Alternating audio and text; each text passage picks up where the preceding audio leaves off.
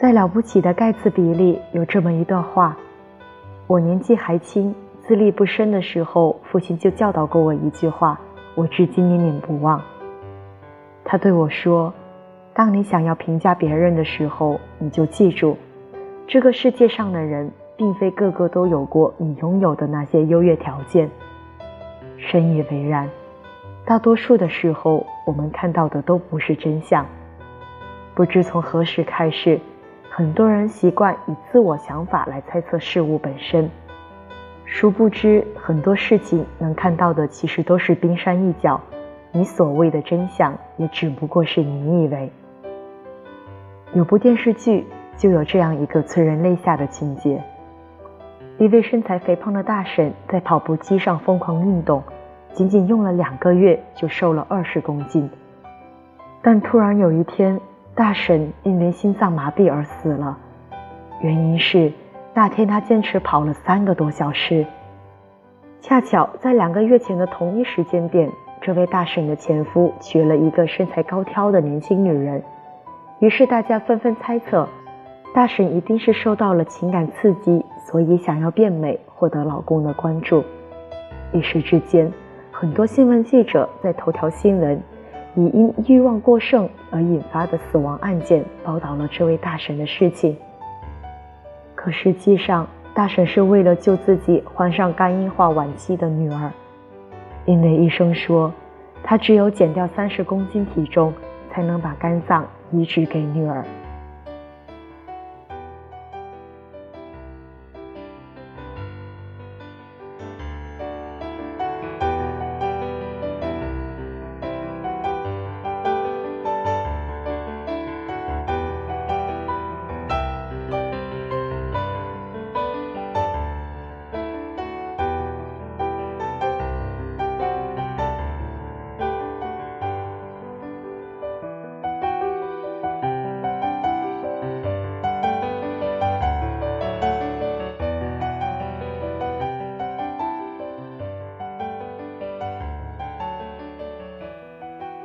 听过这么一句话，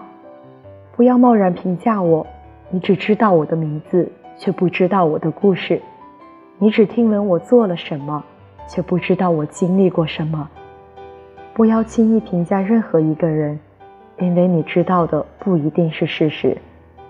其实在生活里也有很多类似的情况，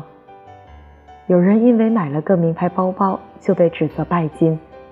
殊不知那是人家自己辛苦赚的。有人因为不愿意出去吃饭就被指责小气，殊不知人家工资的大部分都要寄给家里。有人每天手上绑着红布绳就被评价特殊癖好，殊不知那是他妈妈生前留给他的东西。一个人最大的恶意就是将自己的想法强加给他人，并随意揣测、评价别人的人生到底经历过什么、发生过什么，你根本想象不到，所以也不要随意去评价。很多时候，我们确实无法感同身受，但我们可以选择善良。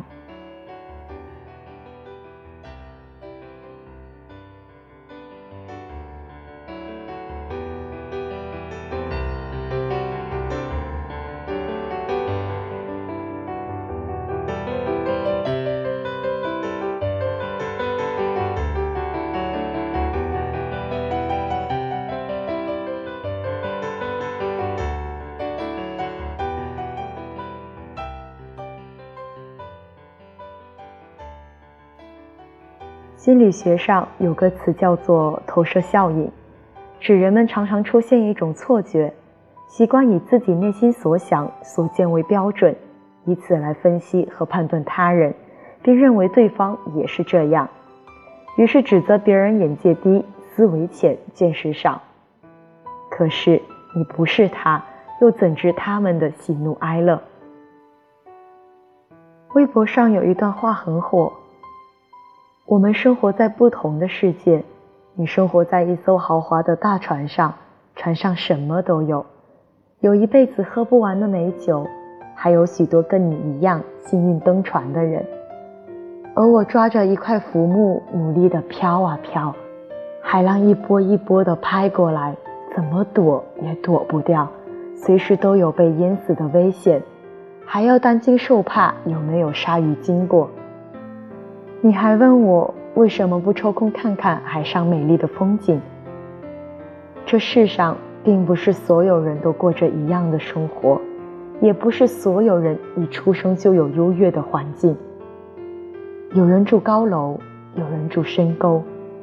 有人万丈光芒，有人一生锈。很多时候不是因为他们不够努力，而是当前他们根本就没有选择的权利。就像《银魂》里说的，和含着金汤匙出生的少爷不同，有些人光是活着就已经是拼尽全力了，可还总有人评价那是因为你不够努力，多大点事，吃亏是福。可那是因为有些事没有发生在你身上。很喜欢尼采的一句话，不乱评价别人，不轻易对别人下判断，不在人后说闲话，少细想别人如何，就是好人的做法。没穷过就不要说何不食肉糜，没经历过我的伤就别劝我大度，不知我的苦就别指责我的路。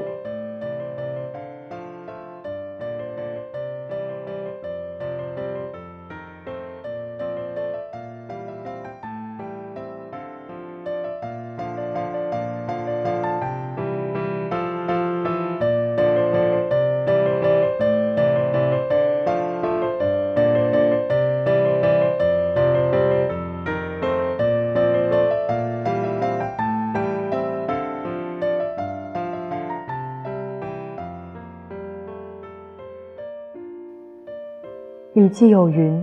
君子约言，小人先言。意思是君子说话小心谨慎，小人说话妄言妄语。别人的生活不去轻易评价好坏，那是别人的选择。不了解事情真相，尤其是自己没有亲身经历过的，不妄加评论。没发生的事情不要自己幻想臆造，揣测别人的人生，造谣别人的生活。每个人的生活方式、成长经历都不同，他的经历你没有经历过，他的感受你无法体会，所以我们都没有资格去评价别人。就像庄子说的，子非鱼，焉知鱼之乐？不了解他人就不要轻易评论。孔子曾经通过言语、相貌、肢体语言等容易看到的表象来评价自己的弟子宰予和子羽，可是这二人后来的发展与他的推断截然相反。这位睿智的学者不由感叹道：“吾以言取人，失之宰予；以貌取人，失之子羽。”不了解的事情不要随意评价，是对他人的尊重，更是一种教养。有这么一句话：“如果你不了解，你就闭嘴。”因为你永远不知道别人经历过什么。如果你了解，那你就更应该闭嘴。你的一句恶意揣测，也许对当事人来说会造成无法磨灭的痛苦。学会在该沉默的时候闭嘴，不懂的时候少说，这是一种教养。闲谈莫论是非，不随意评价他人，不造谣，不传谣，这是一个人深入骨子里的修养。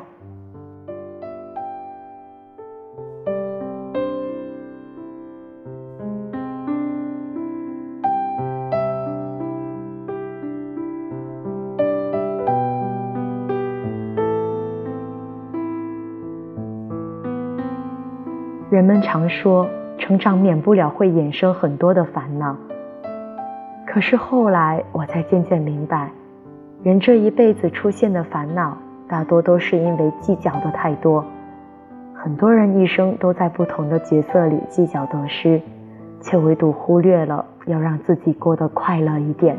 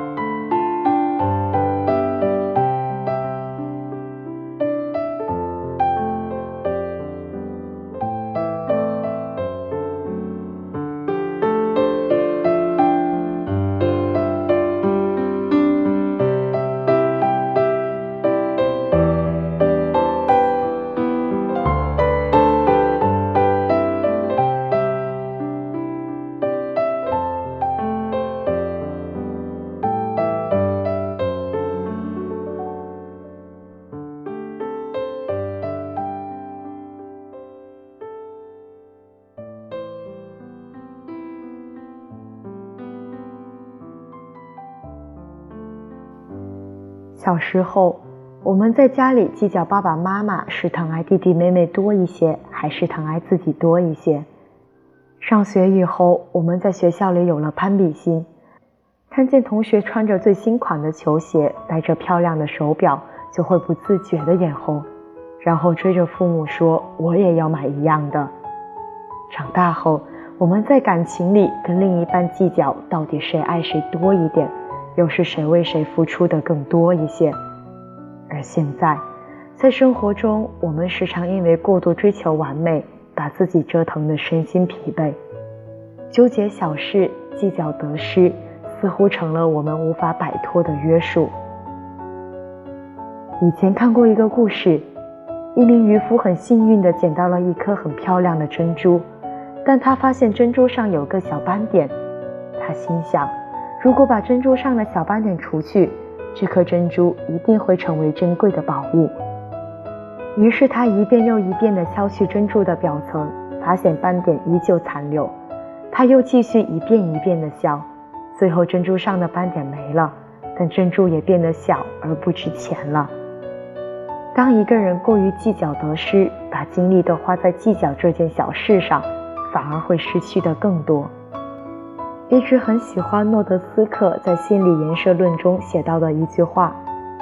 我们的大脑往往容易为一些不相干的小事纠缠，而导致精神无法集中，或者注意力发生偏差。诺德斯克曾经在军队里服役，在一次军事演习中，由于时间紧迫，他来不及系好鞋带，便匆忙上场集合。就在他准备俯身系鞋带的时候，演习开始了。从那一刻起，诺德斯克就一直心心念念着那根没系好的鞋带，担心鞋带松掉会绊倒自己。就这样，他一直无法集中精力，最后导致左腿中弹受伤。当这场军事演习结束后，他才发现，原来那根鞋带根本就没有松开。其实我们都一样，时常会被眼前细小深微的东西混淆视听，然后把精力花在这些无关痛痒的小事上，误以为那就是核心。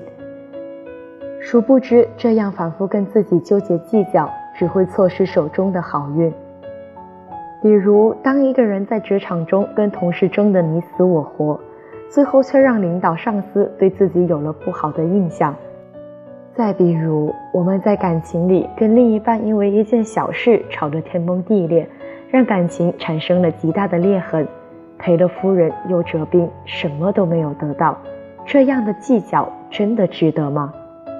对那些让我们不快乐的人或事置之不理，把完整的快乐收进心里才是正解。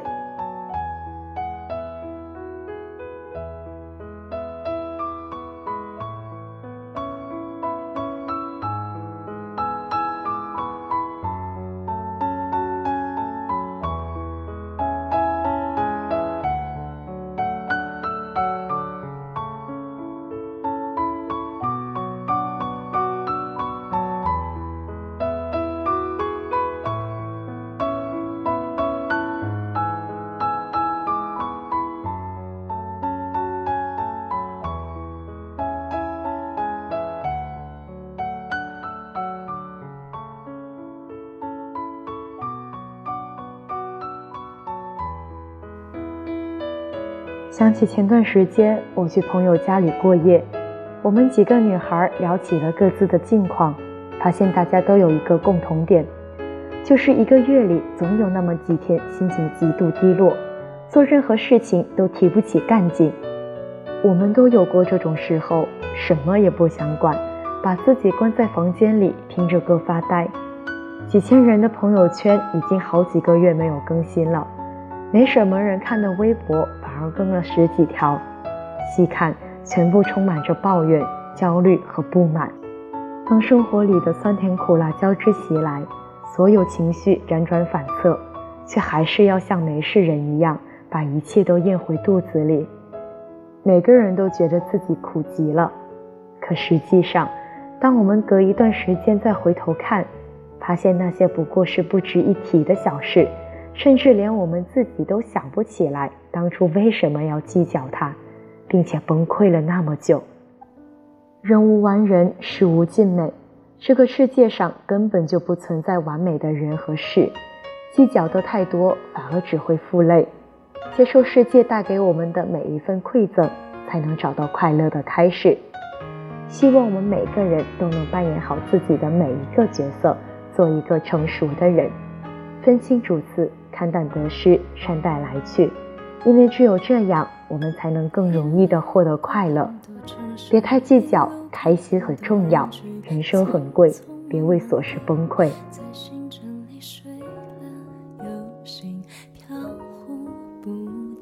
这也是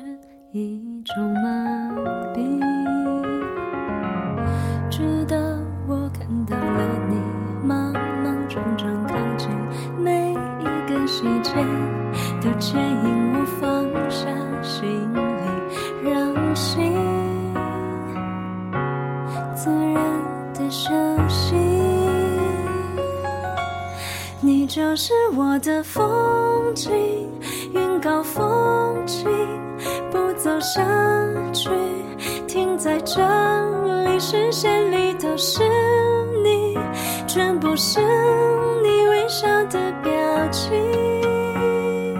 爱让悬崖变平地，像出森林，一整片的森林，你在树荫里，复杂的生命，因为有你透明。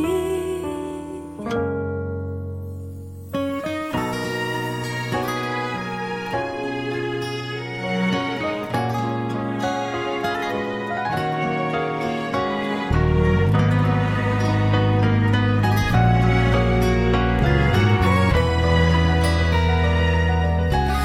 路过很多城市，一路看很多人群，匆匆忙忙地在行程里睡了又醒，飘忽不定，这也是一种麻痹。直到我看到了你莽莽撞撞靠近，每一个细节都牵引我放下行李，让心自然地休息。你就是我的风景，云高风轻，不走下去，停在这里，视线里都是你，全部是你微笑的表情。爱让悬崖变平地，像出森林，一整片的森林，你在树荫里，复杂的生命，因为有你我一层透明。你就是我的风景，云高风轻，不走下